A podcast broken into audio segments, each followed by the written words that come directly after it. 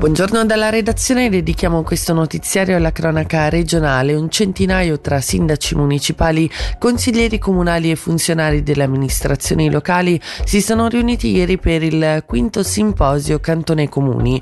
Nel corso della giornata si sono confrontati nell'ambito della revisione della legge organica comunale in vigore dal millenovecentottantasette, quando c'erano duecentoquarantotto comuni a fronte degli attuali centosei.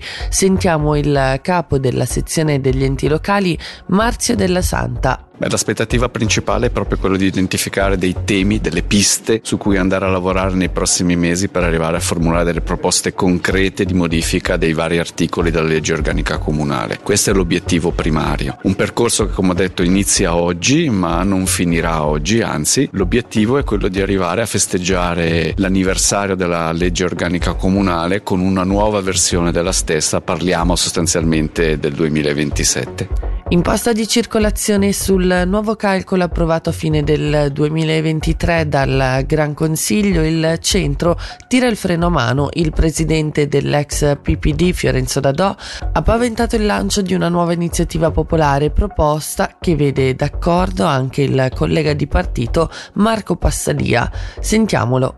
Se ora vogliono di nuovo giocare sull'imposta di circolazione e anche sulla volontà popolare, è ovvio che condivido la, la visione di Dadò. Ma tanto più che a far arrabbiare è, è il fatto che a pagare di più ora sono i veicoli elettrici, quindi quelli che eh, dal punto di vista della sostenibilità ecologica sono i più virtuosi, e anche i veicoli familiari, che sono quelli più pesanti, mentre veicoli anche sportivi e comunque relativamente leggeri si torneranno a pagare di meno. Quindi è veramente un, un risultato non auspicato questo.